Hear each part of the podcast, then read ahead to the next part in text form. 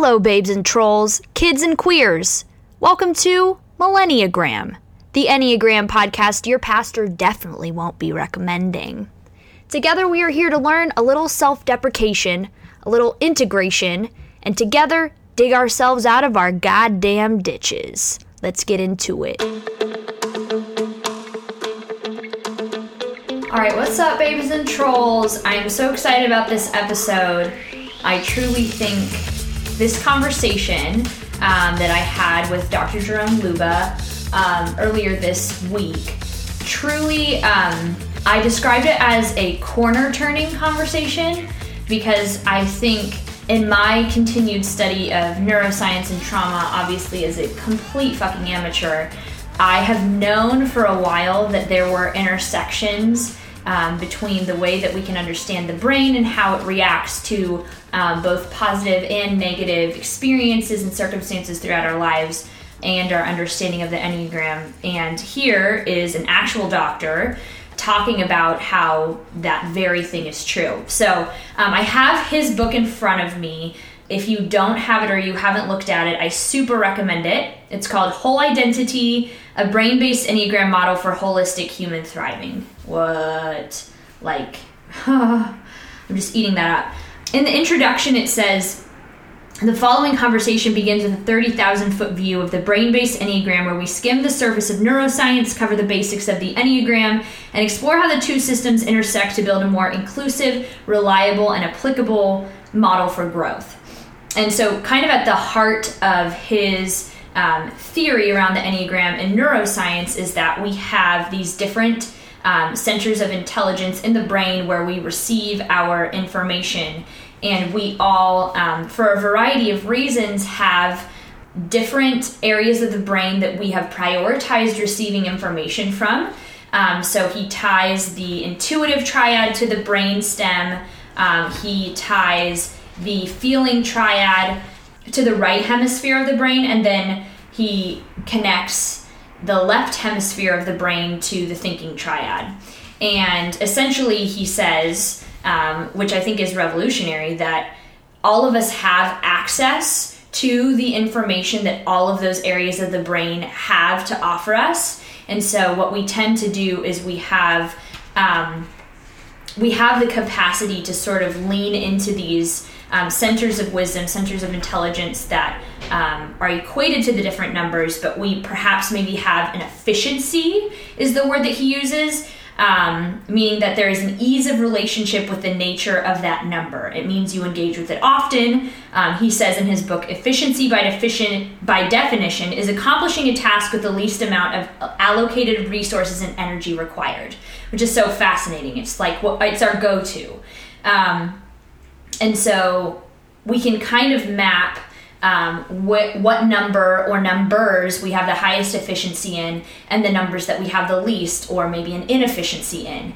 And we can be um, proactive about accessing those areas in our brain um, and really allowing ourselves to be the whole person that we are um, by understanding okay, where am I getting my primary information um, and where do I need to access more? What do I need to lean into?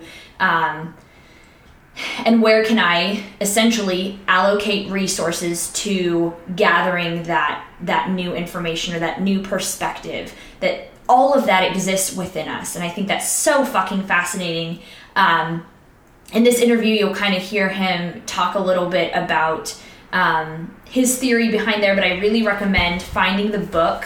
Um, I was just able to find it. I wanted to purchase copies for my friends. So, um, wholeidentity.com um, is where you can buy that directly. It's already, the book is already in its third publication because people are that fucking hungry for it um, as they should be. So I'm excited to share this conversation with you. Um, we're gonna go through it with minimal interruptions because it's literally all gold. Um, and I can't wait to engage with you um, and any questions that you may have because it's definitely a different take and maybe um, a new understanding of the Enneagram. It might, it might kind of change and revolutionize the way that you think about it. Definitely has for me. Um, but it makes sense in a way that I haven't experienced before. So I'm really excited to share this with you. Um, I hope that we can continue to um, learn from him. I know that I will be, and I recommend finding all of his resources out there. Getting in front of him, like actually hearing from him in person, is huge. Um, but this is a great beginning, and I'm so excited that he took the time to share this with us. I will let you know I caught him literally sitting at the baggage claim in between um, multiple jet setting adventures. So you'll hear a little bit of background noise, um, which I honestly kind of love. I know Corey hates it. Love you, Corey. Um, but I think that it's a great space um, for us to really have like an authentic conversation with Dr. Jerome on the go. So yeah, let's get into it. Uh, my name is Dr. Jerome Lubbe. I am a doctor in Atlanta who is working to combine neurology and neuroscience in the Enneagram. My pronoun is he, and I am thrilled to be with you. I'm so thrilled to have you. Um, I'd love to hear a little bit. So I've read, um, I read Whole Identity, which is your um, your book kind of essentially laying out the brain based Enneagram model, um, which I don't think anyone has really ever done. Um, and I'd love to hear more about how you got the idea to um, connect the Enneagram to your work in neuroscience. Yeah, you know it's uh, it's weird when you Google something and there's no results that come up. You feel like you're either out of your mind or onto something yes. very interesting.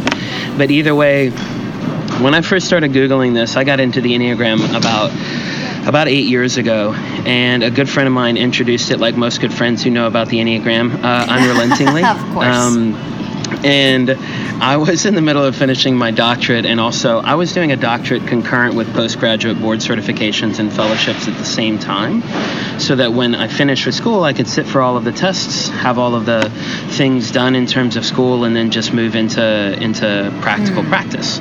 Um, but what happened was when he introduced me to it, um, you know, I was fairly busy, and he said, "Well, why don't you just use this audiobook and listen while you drive?" Because I was commuting uh, about two hours round trip from school to, to home.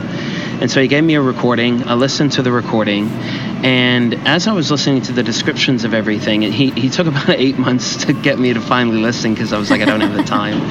And then after I after I finished, I, I called him and I cursed him because I was like, you've you've legitimately changed the trajectory of my life, um, because when I listened to it uh, I'd never read anything on the Enneagram. And when I was hearing it, I was like, man alive, this sounds like really basic brain function. Because you got to understand, at that time, I'm getting a doctorate in chiropractic. I'm doing a postgraduate board certification in what's called functional neurology, which is basically advanced brain rehab and, and, and care, kind of like a physical therapist or an occupational therapist.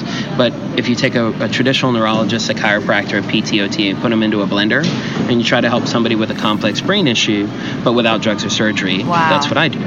So I'm hearing all of this stuff, and I'm in the middle of a, a class on neurochemistry, and, and we're reinforcing the idea of, you know, what parts of the brain do what. And as I'm listening to it, I'm like, man, this sounds just like how the brain works on a really high level perspective.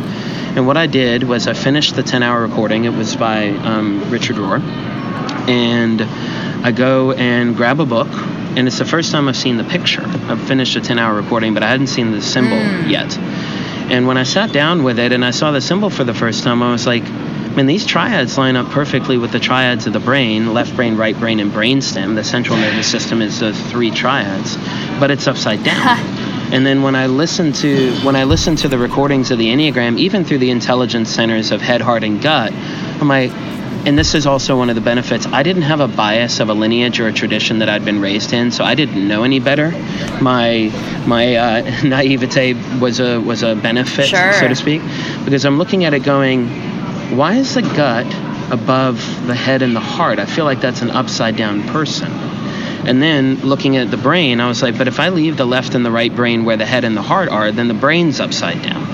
So what I did was the very first time I saw the symbol ever, I turned it 180 degrees and spent a couple of hours just basically connecting synonyms for the function of the brain with what I had just learned about the function of each of the numbers.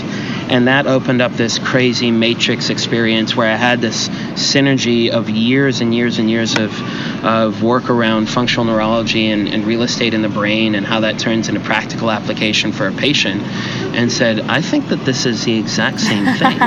in the last eight years has been trying to unpack that experience where I kind of learned kung fu. Um, and that's where the that's where the whole identity came from was was saying this is the introduction. The whole identity book is actually more of a really really expanded white paper saying this is a theory. I'm putting it out in the world. And then the subsequent volumes will be unpacking the uh, the evidence bridges and the ideas and the hypothesis um, around how i think it practically mm. works. Interesting. So how did once you once you connected the the centers of the brain to um, what you had just learned about the enneagram, how did you get kind of the vision for um, whole identity, the book, the paper, um, and kind of the practical applications that you put in there? Yeah, um, so it, it, comes from kind of three primary spaces, um, all origin spaces that translated into who I am as a person now. Um, so I think it's important to kind of preface it with that. because um, we all have confirmation bias, and it's important for people mm. to know mm. mine. Um, so I've been a patient for 20 years. The only reason I became a doctor was because I couldn't find a good one. Um, you know, I, I went, yeah, I went to 21 specialists over nine years and spent $100,000 in the first five years of my marriage to get an answer for what's called a Chiari malformation and the insight from everybody that I worked with that they don't know what to do with that other than heavy duty surgery or heavy duty pharma- pharmaceuticals. And I wasn't opposed to that. It's just, unfortunately, it didn't work for my situation. Sure. Um, so I ended up being a patient who, over the course of 20 years, couldn't find anybody who could give me any kind of real mm. answers. Um, and that that was reinforced based on my my uh, my previous spiritual and religious backgrounds. Um, I, I, joke with folks that I'm a I'm a recovering charismatic. I, I, I, grew up in uh, a lot of Pentecostal spaces and got drunk on the Holy Ghost so much in high school that I blacked out for most of it. I don't oh remember most of it. Uh, I think that I think that's also probably a little bit of you know trauma of and repression course. and other things like that tons of great spaces where I learned a ton of great things, but I asked a lot of questions and people didn't have a lot of answers. Uh, and in hindsight, realized I love the idea of you know God, and I love the idea of so many spaces around being a spiritual person. Uh, I just didn't like the way the church kind of prostituted the whole thing, especially the charismatic church prostituting the Holy Spirit, which mm. is a whole other conversation. Sure. Um, but I kept getting it. I kept getting into spaces where I'm like, this doesn't this doesn't really clarify things for me. And as a patient, I wasn't clarifying things. And then I got into the Enneagram and I had some really basic questions like what happens if you tie in a number or what happens if you really resonate with several numbers. And all of this came back to the place where, you know, I was raised with this idea that I'm made in the image of, of divinity or made in the image of God and what number is God. Or I'm raised in the clinical space of, man, you are a whole person and you use your whole brain and the more that you use your brain and the more effectively it's integrated the healthier mm. you become so in every single area from my spiritual background to my patient background and clinical background to the enneagram background i've been inundated with the idea that the more integrated a human being you are the healthier you can be. And the idea of being a single number spiritually clinically and from an enneagram standpoint just didn't feel right. But the problem was there wasn't any way to justify mm. that. Hmm. So when I learned about the Enneagram and saw it through the brain function, I was like, well, you don't use one portion of your brain, you use your whole brain. How effectively and how integrated is a different conversation. But when you look at the Enneagram and you go, okay, man, I really connect with three or four or five really effective ways of connecting with different numbers and spaces and essence and going it's all the same thing so the way to really distill my answer for you is i feel like everybody's speaking the same language but a different dialect it's not even a different language you know my, my dad spoke 13 languages i was born in south africa and immigrated as a refugee to the states from congo which is not the normal story for yeah. what i look like Um, I also I'm also a white guy named Jerome who was born in South Africa, so I don't look like a Jerome either. so it's just kind of my history.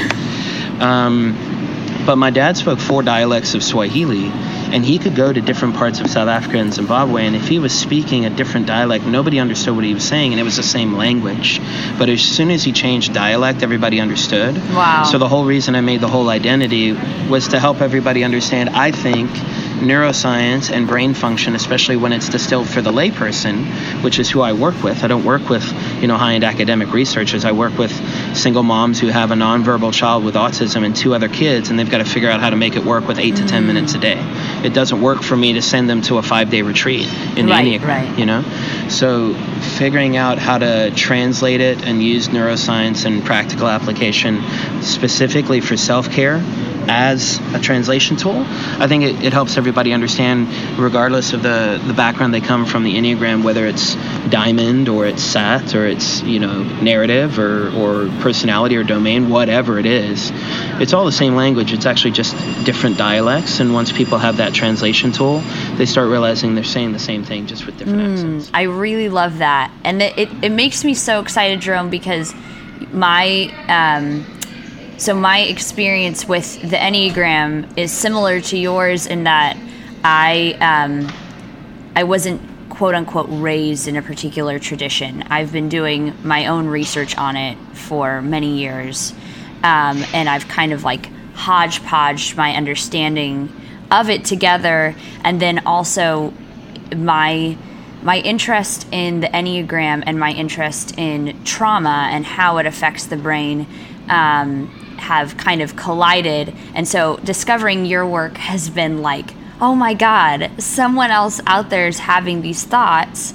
Um, but you you have like the actual academic training to to back it up. Like i'm just out here in the world like kind of just randomly picking up books at the library and trying to make connections. And I reading whole identity was like, "Oh, yes. This is what I've been trying to find."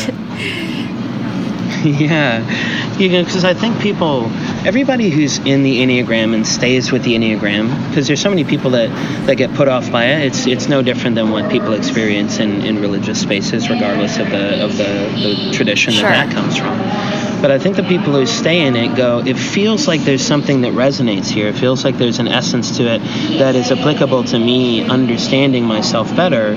It just as much as we intuit sometimes it can be you know on on one hand so dogmatic and on another hand so esoteric that you're like what the hell do i do with that on tuesday? You know so it's and for me it's like uh, because I, I specialize in complex unresolved cases. So everybody who's coming in to see me is either you know a traumatic brain injury or a concussion or ptsd anxiety mental health nonverbal autism. You know it's not something where it's like i need an Sure, adjustment and sure. i'm going to see you and leave. But that's that's obviously because that's that's my own lived experience so that's my confirmation bias. But the thing that i think everybody's really connecting with that you point to there is the enneagram feels so relevant to finding an actual opportunity to really and truly heal or at least improve our responses to our previous traumas and, and adverse childhood mm-hmm. experiences. It's just trying to leverage some of that neuroscience to go, man, do you realize that you may have formed your number as much from being shown and being mirrored healthy behavior as you are trying to avoid negative trauma or unhealthy mm-hmm. behavior?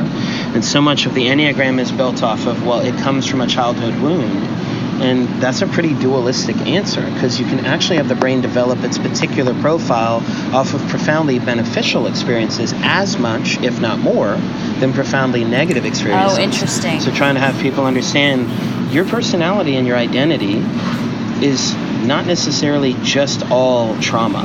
You know, it's it's a combination of pleasure seeking and pain avoidance, both and. It's a combination of being shown really healthy behavior and really unhealthy behavior, both and. Right. You know, so it also might be that you don't you don't speak a language that other people speak because no one's ever modeled a healthy version of that for you, and you're like, why would I ever spend my time in really aggressive spaces and do that kind of workout? That just doesn't feel good mm-hmm. for me. You know, so there's time, and just that say, that being said, I know I'm talking fast. I want to fit in what we can, and folks can rewind if they want.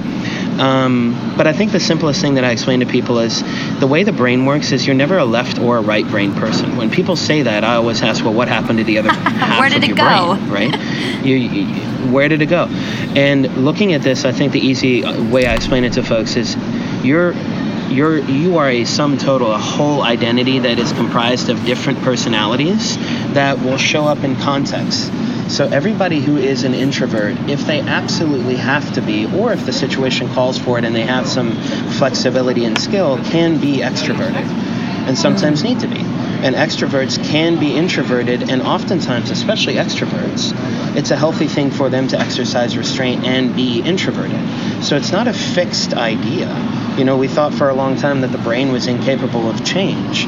I've worked with 75 year old stroke patients who have gotten out of a wheelchair after four years post stroke within six Holy weeks. Holy shit. So the idea of what the yeah, the idea of what the brain can and can't do when you're looking at a nine year old who's never spoken and they start speaking within six months, I always tell everybody instead of trying to look at this as if you're having a conversation around your personality and saying, I can't because, or that person did because, start saying, if I understood more of what's available to me and what the opportunity is, could I enter into the conversation saying, I don't know what's possible, but let's try until the body proves me mm. wrong or the brain proves me wrong. So a whole identity is all nine numbers actively working together in concert like a symphony. And you may or may not have harmony. You may have discord and chaos, and, and you may have some things that are going wrong. But you have to start by knowing everything's available to you because if you're above ground, you have a whole mm. brain.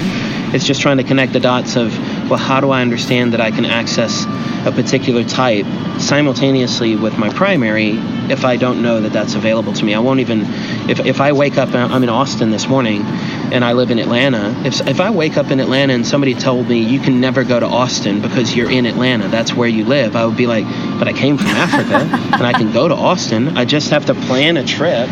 But if somebody keeps telling me you can't because that's not where you live, then I misunderstand that it's about travel. It's not about being isolated to a particular part of the world. And this is honestly why I think a lot of numbers and a lot of people using the Enneagram sound a lot like nationalism. Ooh. You know, because they're so heavily committed to their particular part of the world that every single time you have a conversation with them about another person, they're so damn prejudiced about it because they're like, I only ra- I only got raised in this area of the world and I'm indoctrinated to it. And if you tell me to go somewhere else, I'm first going to tell you how I can't, and secondly, I'm going to tell you why I shouldn't. and I'm like, that's that's pretty nationalistic, right? Absolutely.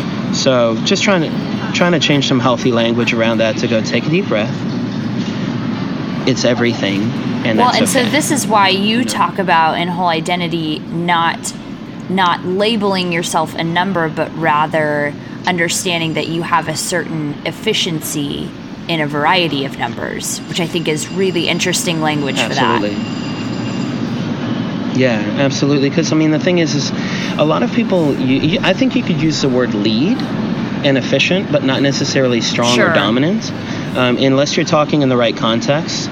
Because the brain is designed first and foremost to keep you alive. It is 100% survival based, and then it is safety based and self gratification based.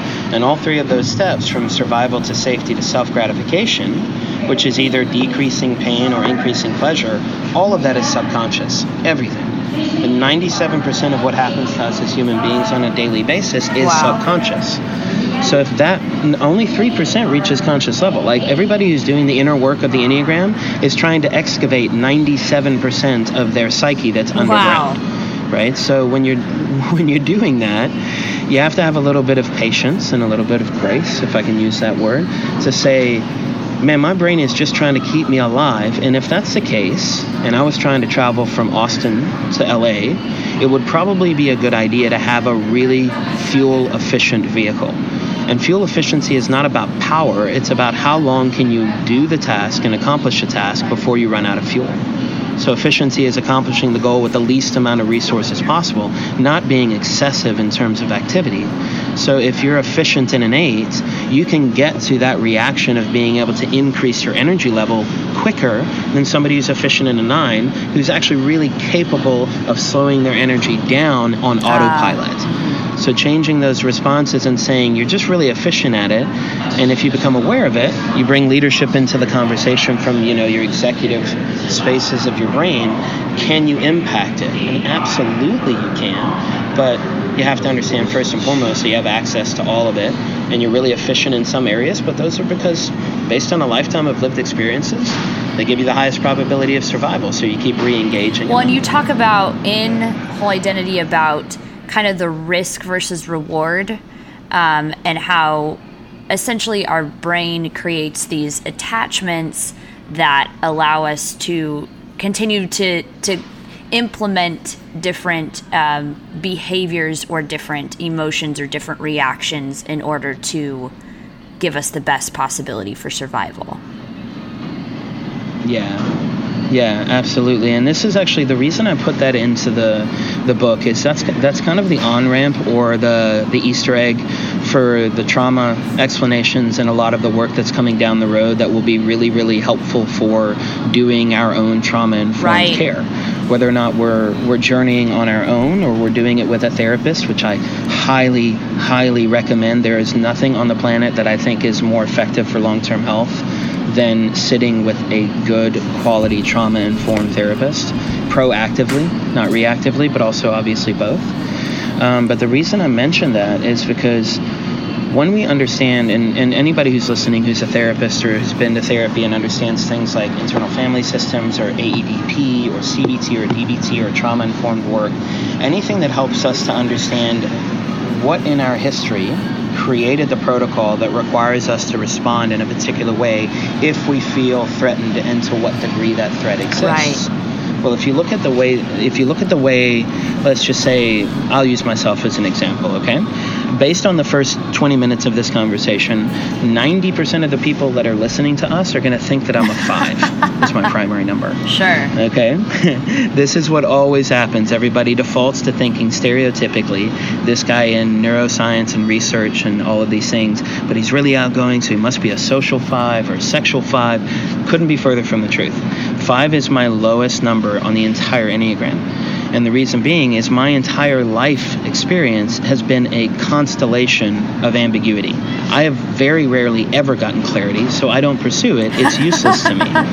If I do the right for me personally, for me Sure, personally, sure. right? I don't have I don't have a lot of lived experiences. However, if I'm pursuing information, the five space for me on the Enneagram becomes my how, but the two is my why. It is always my why. Because I want to be able to create something really valuable for people to be healthy so they are healthier in themselves and the relationships they have. My entire experience is biased towards two most heavily. But when we talk about risk and reward, it's important to understand there are two spectrums and two really high level kind of options in each side of the spectrum. Yes, so can I explain please. that really quickly? Okay, so super simple. You're either trying to avoid pain or you're trying to pursue pleasure. That's it, right? That's the basics of attachments. And when you say ta- attachment, that lives in the part of the brain that's called Right. the limbic system. And limbic, sy- limbic system deals with not only fear and the intensity of that fear, but also arousal and pleasure and self gratification. So when you are dealing with pleasure seeking, you can also achieve pleasure seeking by decreasing pain without introducing pleasure. So let me say you avoid pain and you introduce pleasure or you're pursuing pleasure. But here's how those two spectrums work.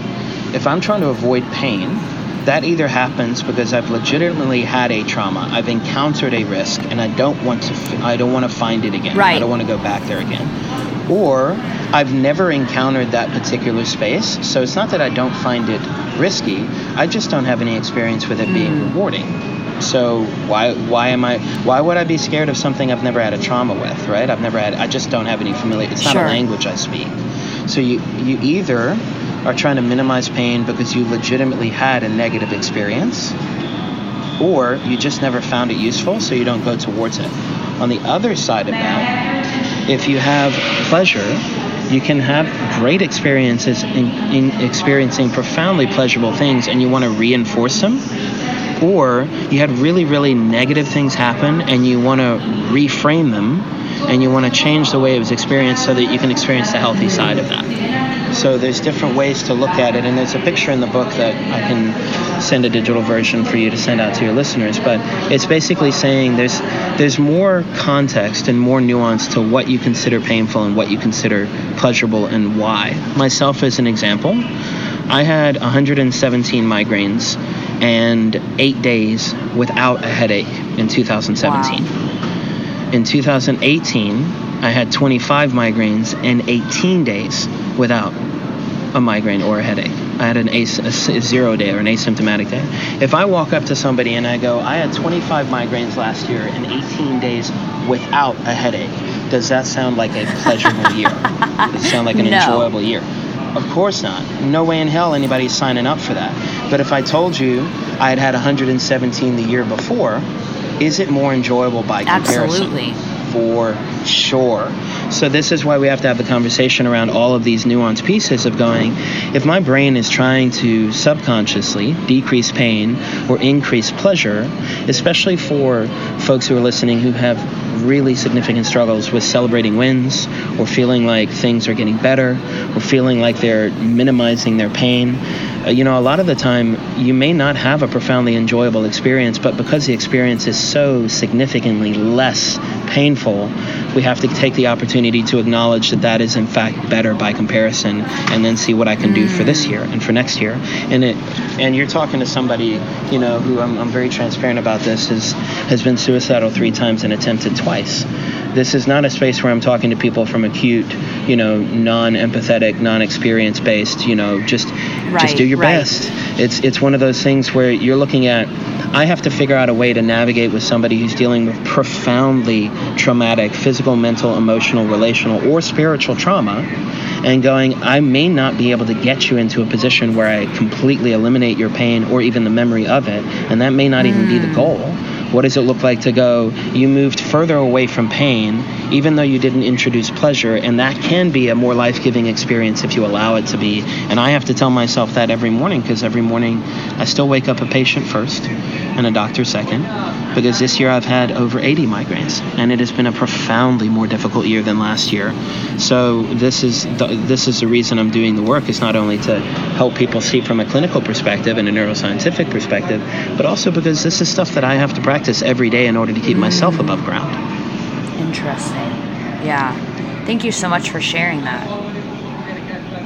Yeah, you're welcome. Um, so I'm interested uh, I kind of want to go back to the topic of childhood wounds because so much of um, our modern understanding of the Enneagram does kind of center around those. And as someone who is interested in trauma informed care and kind of doing my own research around that, um, I've definitely um, prioritized understanding those. Um, I but I, I so I'm very interested in kind of hearing about how positive stimuli can also sort of um, affect what our efficiencies are. Um, but can we relate the childhood wounds of the Enneagram as we understand them to um, neuroception of danger cues when we were younger, like in a in a younger developmental state? Absolutely. Okay. So, absolutely. because I think a lot of people absolutely. talk about um, either the childhood wound being an actual trauma or a perceived trauma. And I've always had difficulty around that language because if you experience something as traumatic, it is, regardless of whether or not it should be. um, but I'm interested in, in kind of your understanding of how we essentially um, catalog, catalog those early experiences into these recurring patterns. Yeah, when what a what a profoundly good and complex question, right? Um, I think it's it's important. Sorry, there's an announcement because I'm sitting okay. by baggage claim at the Austin airport here. um, it, it, for those who are listening, it was quite the debacle to try and get this call to happen. So I appreciate your patience with the background noise. Um, the the here's the thing. The the first thing that has to be presented or kind of laid on the table is one, your brain does not know the difference between perception and reality. Forgive me, I'm, I'm sorry, I'm going to let that okay. announcement finish because yes. I know it's loud. Welcome, welcome to Austin. There we go. Um, your brain does not know the difference between perception and reality. That does not mean that what is perceived is not real. Okay. In fact, it is as real as if it were to have actually occurred. This is why, when people are going through trauma informed care, the person who is walking you through EMDR or ADP or DBT or whatever your therapeutic intervention and avenue is, the person who's walking walking you through it has to critically understand that your brain is going to re experience and relive the trauma until you are informed and until you are capable of understanding you are remembering mm. it. Okay? I'm going to say it again. You are re experiencing it or reliving it until you are capable of understanding through a higher level of leadership that you are remembering it. And if that's not understood, you have the potential for secondary re traumatization every single time you think about it. Wow. Now, here's why this is so important for anybody who's had any kind of trauma. And oftentimes, when people think about PTSD, for instance, I worked for two years with combat injured veterans that were up to quadruple amputee in Dallas. Like when we talk about PTSD, most of the time people think it's just a physical trauma. We're learning now through concussion and traumatic brain injury work and research that someone can chemically reconcuss without a head injury or without even a physical impact. And in fact, a lot of people who have had either mental or emotional abuse or relational abuse, their brains are looking and responding the same as if they had had a physical head injury. So when wow. we're talking about the severity of a response to a trauma, we have to be very, very cognizant and very, very careful not to rank mm. someone's trauma, right? Because it's it's dependent on someone's personal threshold. Every single time people hear about my migraines and they have a headache or a migraine, almost like clockwork, they're going to tell me, but at least my migraines aren't like yours. Uh. And if I tell those people that have had, if I tell those people You've had three migraines this year, and I've had 117. I've averaged 100 for 20 years. I've figured out how to manage that. If you went from three to 15, and I went from 100 to 103, who had the harder year, me or them? based on my threshold, it would actually be them. And the reason I say this is not only do people who have harder experiences dismiss people who have had perceived easier experiences, but people who have perceived easier experiences are dismissing their own experience based on reference to someone else. The church has used Job in this situation for wow, decades yeah. and years to say, you need to suck it up, it's not so bad. I don't have Job's threshold, I have my threshold, right?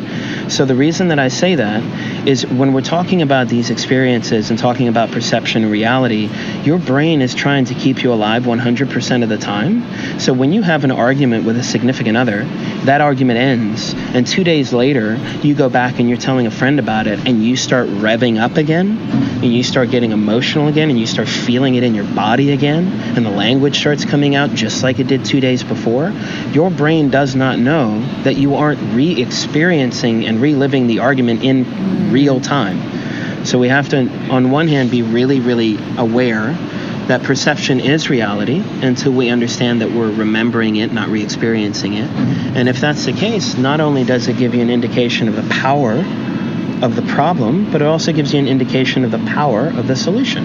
Because if you can quickly associate that I am okay, I am safe, I am not in fact having a life threatening experience, I'm having a profoundly connected memory to something that happened to me in childhood, then we be able to, we start to be able to, to understand where we are and get an orientation that allows us to make healthier mm-hmm. decisions from a higher level of, of understanding. And that's I mean look at the movie Ratatouille you're, you're looking at somebody who's in what in his 60s the the, the food critic? Right.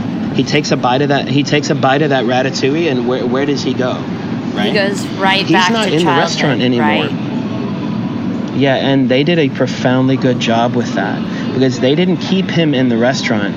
They put him back in the doorway of his mom's house remembering viscerally what it felt like to feel loved mm. and to feel mm. connected he wasn't in the restaurant at that point anymore. He tasted that food. He had a limbic attachment, which is most effectively connected to smell and taste and sound, but it's also connected to every sensory system, but smell the most. He's now eight years old in the doorway, remembering what it feels like to be loved for the first time in decades. That's what we're talking about with the power of these memories. It can either help you to heal in one moment or it can take a lifetime, or it can keep re traumatizing you because you can't tell the difference between remembering and re experiencing. So, those conversations are really important, but first and foremost, you have to be careful with telling somebody, oh, well, that was perceived, so it wasn't real. If somebody says that to you, they don't know how the brain works. Are you a fan of nudes? Yes, this is a trick question. Um, I never thought that I would be saying this, but queer Twitter is literally the only place to be. Like, if you're not there, like, what are you doing? Um, and when I was fundraising to try and keep this podcast alive, um, everybody contributed their nudes and what we call lewds and hofos um, to get this show back on the motherfucking road. You feel so? Um, if you would like to get in on the fun, um, I'm kind of changing up what the Patreon looks like, but um, I definitely know that you're going to have access to content before everyone else. And number two, um, lots of sexy pictures. They're not up there yet, but we're going to be working on that in the months to come because I couldn't just do that shit the one time. Um, and then honestly, you're gonna have like unedited interviews, so you're gonna hear the shit that we had to cut um, because it was maybe fascinating and fucking classic and brilliant, but um, you know, people have short attention spans, except for you because you um, have a bigger brain that's not science. Um, but please join us on Patreon. Um, if you just search patreon.com slash millenniagram, um, join our posse, $1, $5, like whatever you can do. Um, it really keeps our show on the road. The majority of our patrons are one and five dollar donors, and I fucking love that shit because it means that um, capitalism is sucking us all dry, and yet we are doing you know, giving our widows fucking mite to keep alive the things that we love. And I'm grateful to contribute to one of the things that you love. Let's continue writing this story together. Patreon.com slash millenniagram. Go find it, hun. Well, and I think there's such a, uh, I mean, in, in trauma discussion spaces, there's such a tendency to sort of gaslight oneself with, oh, well, my situation wasn't as bad as theirs. So really I should I should suck it up. I should be able to move on from this. It shouldn't be hitting me this hard. Um, and so we kind of we kind of continue to um, put off our own healing process by trying to convince ourselves that what we experienced was not quote unquote as bad as whoever else. Yeah. Yeah, the first thing that comes to mind for me is whenever somebody says that in that tone, in the way that you just described it, it's so heavily layered with shame and it's so heavily layered with, with inadequacy and insufficiency because what happened was no one gave that person a safe space to come and communicate their concerns or their fears or their trauma without judgment. So what ends up happening is somebody, whenever anybody says, yeah, but, what they're saying is, I'm trying to diffuse this because I, I feel a degree of insufficiency and ina- inadequacy. And if I was already fixed and healthy, we wouldn't have to have this conversation in the first place. Instead of coming, this is why the very first page in the book says we are fully capable of wholeness. This is not about being less broken, it's about becoming more whole because trying to help people understand in all of the spaces that somebody told you or lied to you or misunderstood what their definition of broken and flawed is, I want you to understand and help to move you towards you can become a healthier version of yourself with your pain and with your trauma in relationship with each other every single day. Like becoming more whole is never about eliminating, removing, or disregarding our previous pains or pleasures. It's about integrating all of those pieces and going, how are they effectively helping me to be a healthier version tomorrow and the next day? You know, so it's a it's a very it's a very important thing when when people are saying, you know, I, I, I just I feel like I shouldn't be dealing with this anymore. That somebody goes, man, that sucks. I'm so sorry and I know you don't want to, but I don't think that this is a conversation of should. Uh, I think it's a conversation of where are you at and what does it look like to resource you with really, really healthy options and avenues for, for health. Right. Um, can you say more about um, There Are No Bears? Yeah. So um, this is coming from a space of someone who's very efficient in two and definitely, definitely knows what it's like to go to eight. Um, and also, I, I am of the mindset that I think there are no one way roads in the brain. So I think when people are in stress, they go to both 8 and 4. And when they're in security, they go to both 8 and 4. It's not a conversation we'll unpack here, but neurologically, there are no one way roads. It's not how it works. Oh, I'm so um, fascinated so by that. I, wow. Yeah. And also, I mean, it ends up giving you a ton of additional options for improving your health when you realize that you don't have one way to get anywhere. yeah. Um, it's just a whole different conversation. But what happened was, I would I would have these conversations, and my dad passed when I was 14. And my dad was, uh, you know, in the Rhodesian Bush War for 13 years as a frontline gunner, doing a job that had an average life expectancy of six months. Uh, I'm the only person that I know that was run over by a car when I was eight in the first year of being in the States and subsequently spanked for being run over by that oh car. Oh my God. Um, because when you are a refugee kid and you are on a work visa and your dad doesn't know whether or not going to the hospital is going to get you deported, his own bears right. come out. Um, and my my dad was really really efficient in an eight with a seven wing and an eight with a nine wing. So I say that to say, in my lived experience and also in my own experience, I really really struggled with understanding why anger could come so quick and why it was, especially as I learned about neuroscience, why it was so damn efficient and so so good at showing up when it right. needed to be, right? So the reason I say that is when I explain to people there are no bears, what I'm saying is your brain can't tell the difference between a bear and a deadline. Meaning if you have something due and somebody pulls a gun on you, your brain can't tell the difference. Case in point for me today, I got up to go to the airport at 5:15 if I had gotten up late and I'm running late for a flight, and anybody who's listening who has ever run late for a flight, and you know that you are getting more and more likely of missing that flight, do you end up having like this Zen experience where you're like, oh, it's well, I'm okay, I'm not gonna miss my flight. And if I do miss my flight, everything's gonna be all right. Yeah. No, you freak out. You start to have you start to have a body-based visceral experience, which is called a mesolimbic escape. It's this sympathetic storm that happens. And why does that happen? Why does it happen that if you have a toxic relationship with somebody and they called you on the phone and their name showed up on the caller ID right now, that you would either hold your breath, start hyperventilating, get nauseous, your gut would shut down, and you'd start sweating? It's a name on a phone. right? right? Like, what kind of authority do you have in that space to just decline the call and, and, and completely eliminate a non existent threat, mm-hmm. right? The reason being is your brain is so good at keeping you alive that even the perception of a threat, like missing a flight, or a phone call from somebody that you don't know, or a phone call like my dad's been gone 21 years. If my dad's name showed up on the caller ID right now, do you know what kind of oh, emotional oh, response I would have? like I would, I would be, I would one, my very first reaction would actually be elation because I would, I would, I would not even question whether it was real. I would just want to talk to him. But then I would have a completely different response when I realized that that's not possible.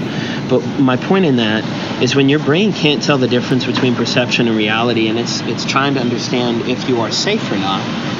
All of the quality of those decisions and everything that's happening in your world is going to be very mm. different. Case in point, I'll ask you a couple of questions and you can tell me. If you were running from a bear, there's an actual bear right. chasing you. What are the chances that you're going to stop and use the bathroom? Zero. Okay, so physiologically and neurologically, everything from your mouth to your anus is going to shut down if you are dealing with stress or fear. There's secondary survival responses. So, what is acid reflux? Breathing, asthma, digestion, Crohn's, irritable bowel, digestive issues, constipation, reproduction, everything between the mouth and the anus is secondary for survival if you are under a life threatening wow. situation. So, if you have long standing stress and anxiety, is it possible that your digestive complaints are actually related to your psyche and you're having a psychosomatic issue? This is why it's really important to read books like The Body Keeps the Score by Bessel van der Kolk and start reading about things like polyvagal therapy from Stephen Porges. It's really, really right. good stuff. But if a bear is chasing you in the woods, what's the chances that you're going to stop and take a really nice quality nap? zero. Less than zero. Zero. So you're you're going to yeah, because you're going to end up affecting sleep and the quality of sleep. What's the chances you're going to stop and mate something? Zero. Not going to happen, right? And you got to understand, there's only two species on the planet that actually mate for pleasure. It's us and you I know the other one. Dolphins. I, you know what? I have heard that. Okay. Yeah. So when you're looking at that, you also got to think the whole conversation that we're talking about is how your brain is processing the idea of vulnerability. Mm. And the root word for vulnerability is vulnera, which in Latin means to be woundable. So your brain is going Wow. over this entire thing going, is this going to hurt and to what degree is it going to hurt? So every single time somebody gets into a vulnerable situation or a vulnerable conversation, especially especially depending on their type or their subtype or what triad they're in or all of those things, when the idea of vulnerability, even if it's not conscious, it's subconscious. The idea of vulnerability, is it possible that the way that you are reacting is because you feel woundable and you have to respond in an active, conscious way to say, that's not true, I'm not in a life threatening situation? Because here's the last question for you that connects with all of this. If you're running from a bear in the woods, what's the chances you're going to stop and have a board meeting about how to handle the bear? Hey Hannah, I got an idea. Let's uh, let's make a strategy. The bear is eating you, and I have a chance to run a little bit faster because we decided to have a conversation. and The bear got one of us. So here, okay. So here's what the reason I say that is this is why it's so important to be able to take a deep breath and understand if your brain thinks that you're in a life-threatening situation or even a degree of stress, when fear goes up, cognition goes down. 100% of the time. When fear goes up, cognition goes down. To what degree will be directly dependent on the severity of the stress and the fear. So if you are dealing with something profoundly difficult, even if it doesn't feel like it's traumatic, but it feels stressful, your brain is designed to reallocate resources to keeping you alive, which is meaning I'm going to lose my capacity to think and feel clearly because my body is trying to react for me. So knowing Wow. those things is really important to go, man, when I'm responding, or, or look at what happens every single time somebody has an Enneagram conversation and they get triggered and they start getting defensive or they start getting offensive. What just happened was to some degree, something in the conversation just made them feel vulnerable and potentially woundable or actually wounded, or it reminded them of a trigger that has nothing to do with the person that's currently in front of them. And until until someone in a higher level or a higher position of leadership in their own brain steps in and goes, that person is not a bear, until proven otherwise, their best chance of survival is to assume that they hmm. are. And that, that is where you see the subtypes. I think the subtypes are quintessentially tied to fight, flight, or freeze responses. The sexual is a fight. The freeze is a self-preservation. I'm sorry. The, the freeze is a social, and the uh, self-preservation is a fr- fight. Let me say it again. I just went sideways on that. I apologize. Sexual is fight. Social is freeze. Self-preservation is fight. They're very hardwired, natural survival responses. And if you understand that, and you look up the synonym, go to thesaurus.com and look up the synonym of fight, and you will see everything that not only the sexual subtype is looking for, but also every assertive type is looking for. If you look up social, and you say, okay, this is the same thing as freeze, but you look up a word like maintain or balance or order or structure or duty or obligation, they're all the same thing. And then if you look up flight, that's the same thing as withdrawal, disengage, disconnect, disassociate. The synonyms are all there. So it's, it's, it's helpful to understand that the reason we're responding, there's a good chance 97% of it is on autopilot mm. and it's trying to help us. But for anybody who's listening and goes, oh my God, what chances do I have of making an impact to 95 to 97% of me being autopilot? Realize this is actually a really, really, really good thing. It's a very, very healthy structure. Because if you look at, let's say, like Tesla, for instance, or, or Apple, global organizations, if Steve Jobs walked down onto the factory floor and watched every single device being manufactured, how efficient would that be? Not at all. it would be wildly inefficient. It's not his job. He's not there to know the inner workings of every single thing subconsciously. But if Steve Jobs made one decision, I don't know, like coming out with an iPhone in 2007, is it possible he could change the entire world off of one decision? Yes. Yeah, absolutely. So the reason only 3% reaches conscious level is because it's fuel efficient. Now the question becomes do you have healthy or unhealthy leadership impacting every employee downstream? Because that's a really important thing to know because you may not be aware of what's happening in your subconscious, But a good leader is constantly checking in, but not necessarily micromanaging. Those are two very, very different things. Interesting. You know, I'm yeah. thinking about. Um, so as you're saying that 97% of our of 97% of what's going on inside of us is subconscious. Um, and I and as someone with a high efficiency in four, um, I have a preoccupation with authenticity. But what's interesting is um, what if if most of what I'm experiencing is subconscious. Um, I'm just kind of having this realization now that what I am um, touting as authenticity is really a very, very narrow understanding of myself and my responses and how I actually interact with people because I again in the feeling triad I want to see myself in a particular way.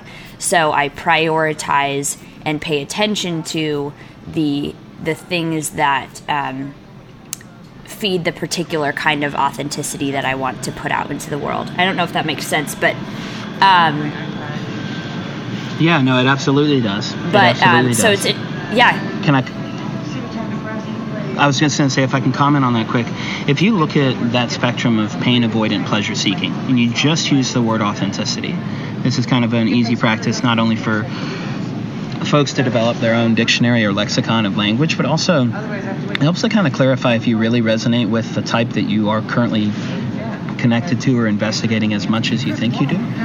Um, what you can do is go to thesaurus.com, type in the word that you most heavily associate with that type, and look at all of the synonyms that come up and see if mo- most of the synonyms feel really, really life giving. Mm. They automatically, even without explanation, feel life giving.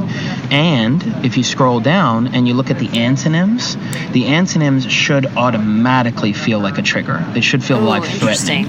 Because what's happening is authenticity is associated with depth, meaning, truth connection, relationship, honesty, like all of the things that are committed relationship dynamics, right? The real depth. They can also, in excess, if they're unhealthy, provide the exact scenarios that are causing four spaces to drown because they want depth, but then they can't get their head above water. and then if you, right? Yes. If, just saying, every once in a while, a four has to touch the shoreline, even if it doesn't stay there. Um, but if you look at the antonym, what are fours allergic to? Look at the antonym of authenticity, and you'll see things like superficiality. Mm. Right? What? And here's the interesting thing: we also will oftentimes project what we are not happy about with ourselves, or we give what we mm. need so a four can very often give depth and authenticity when it isn't requested and it isn't asked for, but then they can also project superficiality because they don't know how to manage it in themselves. And then you have this cycle where you're constantly going, I am my own antonym and I can't seem to discover or hold on to my desired synonym. And then it starts to give you your own language to go, man, when somebody's talking to me, there's a nuance here that I can't exactly figure it out what it is that I want. Cool. Grab the word that is associated with your number, go to thesaurus.com, look up all the synonyms, and go, boom, that's what I was looking for. And the cool thing with that is if you find a word like you go from authenticity to depth and you click on the word depth, it'll give you a whole bank, new bank of words. And then you can end up with your own choose your own adventure and just keep clicking until you're like, that's the word huh. I'm looking for. Interesting. I'm yeah. definitely going to try that.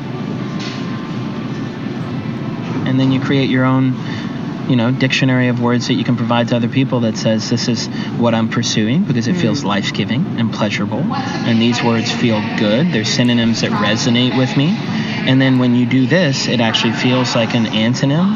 It feels like the opposite of what feels life-giving for me. And that feels life-threatening or painful. And you know another thing that's helpful for folks that are listening for the way the brain works people will get triggered if you either interfere with the synonym or you introduce the antonym. So if I'm pursuing appreciation and value as a two and you interfere with that, you'll trigger me. If you introduce if you introduce especially deprecating conversations where you minimize my value intentionally, you'll trigger me the fastest.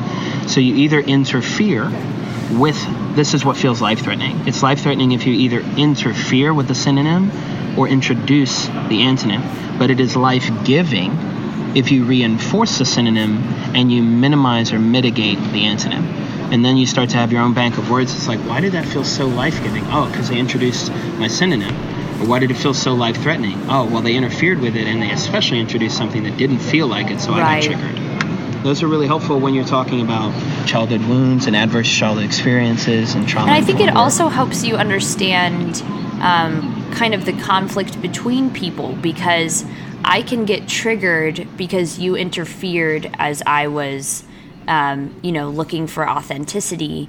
Um, but but if if I can understand that, then maybe I can kind of um, not that being angry is a bad thing, but I don't have to get angry at you because I got triggered. But if I can better communicate to you, hey, here's how, here's where communication went wrong in that interaction because you interfered with this thing that I was that I was seeking, um, then that can make for, um, I don't know, more more conscious communication in the future, and also it gives me it gives me the opportunity to not just react to that person who interfered, Right. Um, but rather kind of observe my Yeah, own reactions to it. 100%. Because, I mean, if you think about this with a healthy boss or a healthy leader or a healthy parent, a reaction is involuntary. I have a four year old and a 19 month old. Most of their life right now is sure. They're still developing the part of the brain. My, you don't even develop the hardware for actual memory until you're about three. This is why everything's stored in your body. Again, Body Keeps the Score is a fantastic book.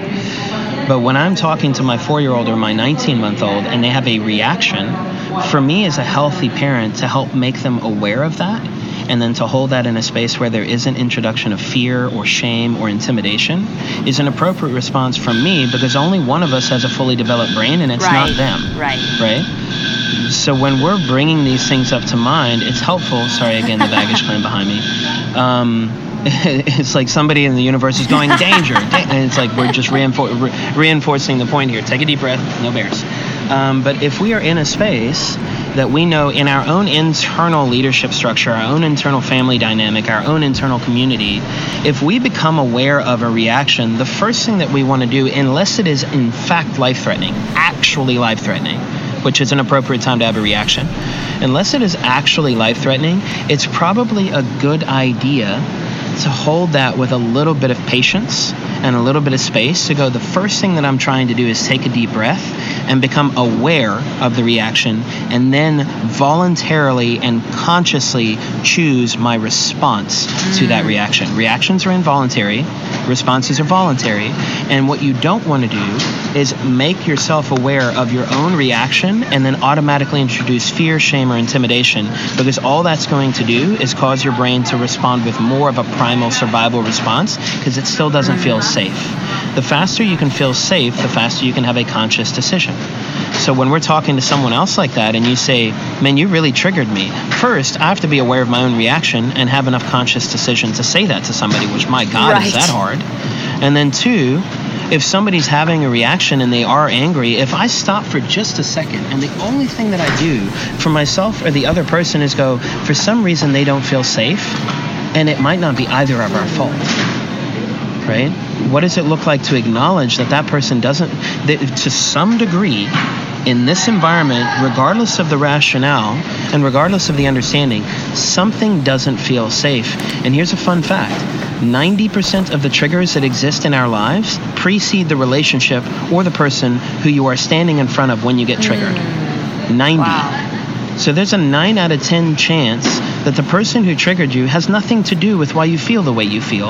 And your body's going, this feels a lot like I did when I was 7. This feels a lot like I did when I was 15. This feels a lot like I did when I was 31 and I got sexually assaulted. This person feels the same. It doesn't mean they are the same person or the person who created the trigger. Now, if you're with a relationship for a longer period of time, just as a caveat so nobody abdicates responsibility here, the longer you're in a relationship, especially if it's a repetitive event, the higher the probability that you are now the trigger. But if it's someone that you don't have a long-standing deep relationship with and you get triggered, it's a high probability it's got nothing to do with that person and it's got everything to do with something that feels like that person. That makes a lot of sense. Um, I know that I know that we've spent a lot of time on this, and I want to wrap us up, even though I have so many more questions I could ask you. But um, if you can kind of um, obviously, I want everybody listening to go find your book and um, kind of dig in a little bit deeper. But um, if you can just kind of like um, give us a little taste of what it would look like to sort of um, work on or grow in efficiency of other numbers. So, say I have my highest efficiency in four, but um, I freeze in conflict and I want to be the kind of person who can show up in self um, and stand up for myself when um, conflict arises. And so I want to grow in that like eight efficiency of being able to be my own best advocate. Um, what is your yeah. What is your advice? Yeah, no, it's it's that's great. Thank you for asking. And for the sake of time and not going into a two-hour podcast on every number, um, let me let me answer yeah. with some concepts. Um, I'm going to give you a, a metaphor of, of why it's important to travel. Um, then the what you're trying to accomplish, and then how you do that. So I'll do okay. that super quick. Okay. Um, the the concept of travel. There's a there's a quote in the book. The long version is in the book, but the short version by Mark Twain is travel is the antidote to prejudice. Mm-hmm. The reason I put that quote in there is because not only do most of us end up vegetating in our own space of the world and becoming nationalistic and having opinions about other people we don't do life with, but unfortunately, if we live in one type or one number or one region of the Enneagram, we are going to be very prejudiced towards the other numbers within ourselves, and we don't realize that we're prejudiced against ourselves. Mm. So the travel is really, really important. And if you understand the Enneagram as a whole it's a global experience of who you are, and you may be high high efficiency in four, but that's like having your headquarters located in the country of authenticity and individuality. Delta is based in Atlanta, Southwest is based in Dallas. They fly right. all over the world. So you may keep your home base in four spaces, but that does not mean that not only can you travel to every other space on the Enneagram continentally or from a country internationally space, but you have flights going in all of those areas all day anyways because those areas are active. It's just whether or not you're aware of it. So the first thing is to know that there's there's travel happening all over your experience. Just because you're not aware of it doesn't mean it's not happening. But you also have the capacity to go to all of those places. And the more that you intentionally plan a trip and you travel there, the better that you're going to understand the people who live in those spaces, especially through internal family systems, which I think oh, is fantastic, yes. or DBT or A- or AEDP right? So you understand all of those origin space and family of origin conversations. Um, and why do we not travel there anymore? Well, you know, Hannah had a really bad experience in that eight space when she was growing up. We don't go there anymore because the last time we were there, there was mm. a terrorist mm. attack. Well, yeah, that's understandable. But was that terrorist attack 30 years ago? And that whole place has been rebuilt into a life giving space because your brain's really good at healing things, even if you're not aware of it? I, I'm just throwing it out there. so travel is key first. Secondly, Secondly, is understanding why would I want to try and do that. And then the name of the game for me across the board as a human being is increasing and developing healthy mm-hmm. resilience. Now, resilience is a word that very few people define well, and I'm not saying my definition is the best, but I think the way that I look at resilience is how quickly and effectively and accurately can you tell the difference between discomfort and trauma? Wow. That's yeah. it. If you want to develop resilience, you have to be able to stay in a space that's going to be uncomfortable but won't kill you. Now the thing is is all of us know this when we go into a physical workout that if I don't break a sweat, that workout didn't do anything for me. And if I do a good workout, I'm probably going to be sore for a couple of days afterwards because my body is processing that experience. But if I end up traumatizing my body and tearing a tendon or getting a head injury, that's going to be really, really hard for me right. to recover from. So the way that you tell the way that you tell the difference between discomfort and trauma is the length of time for recovery. If it takes you a conversation in an eight space that is uncomfortable for a few hours or a few days, but you don't remember it a week later, that was uncomfortable. It was not traumatic. So when we look at the difference between discomfort and trauma, the length of time for recovery will answer that question for us. But most of us are afraid to engage in things because we think it's going to be life threatening, when in fact, it's probably going to break a sweat and make us uncomfortable for a few days, especially if it's done with a good trainer and a good mm. partner. Those are really, really important pieces. So understand your mental, emotional, relational, and if you believe in it, spiritual health have to be exercised in ways that are not going to be accomplished by avoiding discomfort, but by engaging in it and realizing that's the only way you build strength and stamina, not by hurting yourself, but by strengthening yourself. Because if it's hard, it's helpful. If it's harmful, it's not. Mm. So that's very different. So you take the idea that you can travel, take the idea that it's okay to have a workout and it's okay for it to be uncomfortable. All good growth is. And then how you do that the thing that I, I think from the, the book I try the book's got a lot of practical applications in the back and some some understanding around it. But here's a really simple high level piece. If you know your primary number why don't you visit the other countries that are in that triad? Because you already speak that language mm, pretty well. Yeah. And if if you have never really found yourself in one of the other triads why don't you see what it would look like to read about them and say what would it look like to plan a trip Can I maybe read the? Tra- I I don't. I've never been to Italy. I don't speak Italian. But you know what? I hear they have some good food. Could I see what might be late? What could possibly be a life giving experience? Because here's the thing: very few people, unless you are somebody who is like a war journalist, okay, very few people are planning a trip because they want to go there and have a life threatening experience. All right. So we've we've got to give ourselves a little bit of space to go. If you are intentionally biasing the opportunity for the conversation to go to a new place and give yourself a higher probability of life-giving experiences, that's what we do every time we plan a damn mm. vacation. That is fine. There's nothing wrong with going. I have no idea. Like five and eight are two of my lowest spaces. I don't have a ton of lived experience around being in conflict or disruption or tension with an eight space and it being mm. life giving. But you know what? If I know the natural gift of an eight is growth and disruption and disrupting patterns and being able to handle really difficult things, and somebody could put a stick of dynamite into the middle of my world, blow everything up, and I will still find a way to survive, that's resilient. Like, I would like to have a conversation with somebody who's capable of handling conflict and not remembering it every minute of every day for years because they can let mm. it go quickly. So, what would it look like to see that those spaces have gifts and they have really life giving traits and characteristics? So, maybe just read about those positive characteristics of those numbers rather than reminding ourselves, like freaking, you know, all of the news channels that are on right now, how much of those spaces are nothing but bad mm. news, right? Because then we're just going to reinforce our own narrative. So here's a really simple answer. If you are in a triad that is connected more to feeling, why don't you just read about triads that are connected to thinking and doing and see what traits they offer that might be picked up by you that you would find interesting. And the same for the other spaces. I think the biggest thing that you can do, especially if some number is whatever number frustrates you the most, is probably a good idea to go, can I even frame anything that that space offers as positive and healthy? Because if I don't, I'm not willing to find it in myself because it feels scary. And that can be a really good space to start with. And then also your own space. Uh, be careful about reading your own mail about how negative and unhealthy you are, or reading your mail about how everything you do is incredible and always helpful. because if you're polarizing your and here's the thing, you know it, Hannah. You talk to a lot of people about it. People will polarize their space as either profoundly helpful or profoundly unhelpful if they're really honest about it. And if there's anything that's ever polarized, somebody either doesn't understand it or they've oversimplified Ooh, it. And that's, that's just not the way it works. We're more yeah. complex than that. Yeah.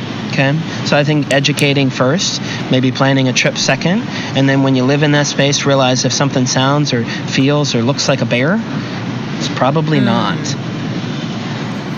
Yeah, and I but I think it's important to it's important to give it's important to be able to observe and not um, shame that immediate reaction that says it is a bear.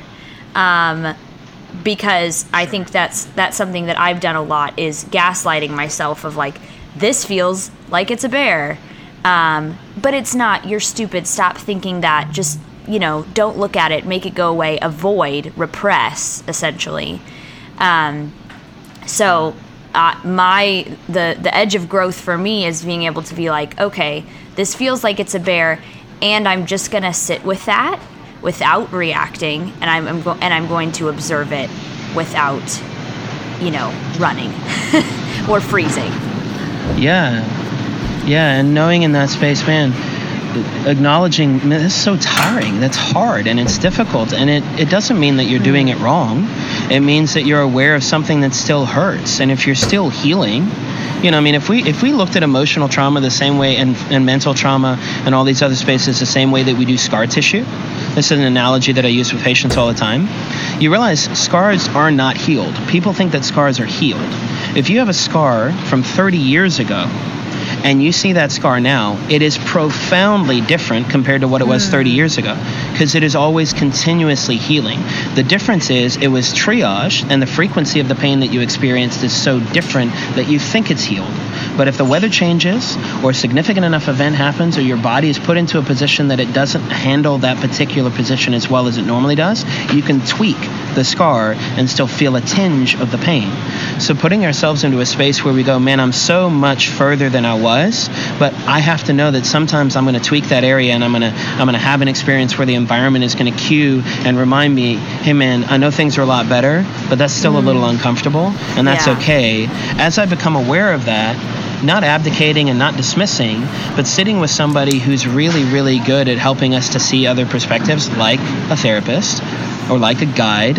You know, the the the rate of, the degree of skill that we have for traveling around our own wilderness is probably a good idea to have somebody who's going to guide us through that until we have the capacity to do it on our own.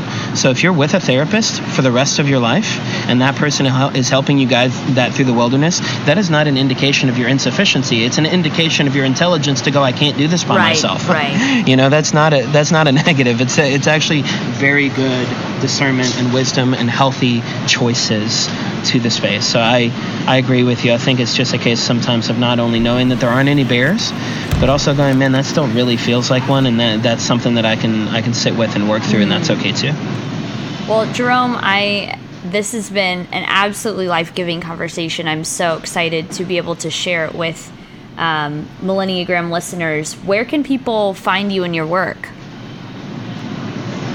Yeah, so the easiest way to find it, and, and, first and foremost, I'm, I'm so grateful for the opportunity to talk to you. Um, you know, I, the number of people that come up and they're like, "Have you seen this thing called the Millenniagram?" And I'm like, "Yeah, it's awesome." I was at a, a conference. I was at a conference last week, and there were out of a group of 30 people. They're not always young people there, but there were six people under 30, and every single one of them was profoundly connected wow. to the work that you're doing. Every single one of them. It's like it is. Not only is it a lifeline, but it's a really, really good resource. So Thank I'm you, so Jerome. grateful for the time and, and, and, for the space. Thank you. Um, the place that everybody can find it is drjerome.com, D R J E R O M E.com. Uh, and then the I, I am actually I think allergic to social media. I'm trying not to be, but I'm, I'm just allowing. I, I am also allergic to self promotion, so it's super weird for me. I I actually would be more than fine getting done with the podcast and not saying where people can find it because it's uh it's just my own bias. But um, on Instagram is primarily where we do most of our, our information sharing, and, and that's either Dr. Jerome Lubbe or Whole Identity. Uh, and then drjerome.com connects everybody to both the clinic space as well as the neurotheology space, which is more specific for neuroscience and spirituality, and then whole identity, which is Enneagram and neuroscience specific, but not necessarily spirituality. So a couple of different veins for people to connect with. Oof, okay, that was a lot. Um, but I believe in us. Um, I want to continue this conversation because I feel like we gave you some cool tidbits, and now we need to go out into the world. We need to work this shit out. We need to see how it all plays into our lives, into our numbers, into our interactions with the people around us. So hit me up on Twitter at Hannah Paasch, H A N N A H P A A S C H, and let's talk about what respect and control look like in both our parenting relationships, in our reparenting relationships with our younger selves, and how that plays out hit me up. Let's keep the conversation rolling, folks. I'm excited. We out.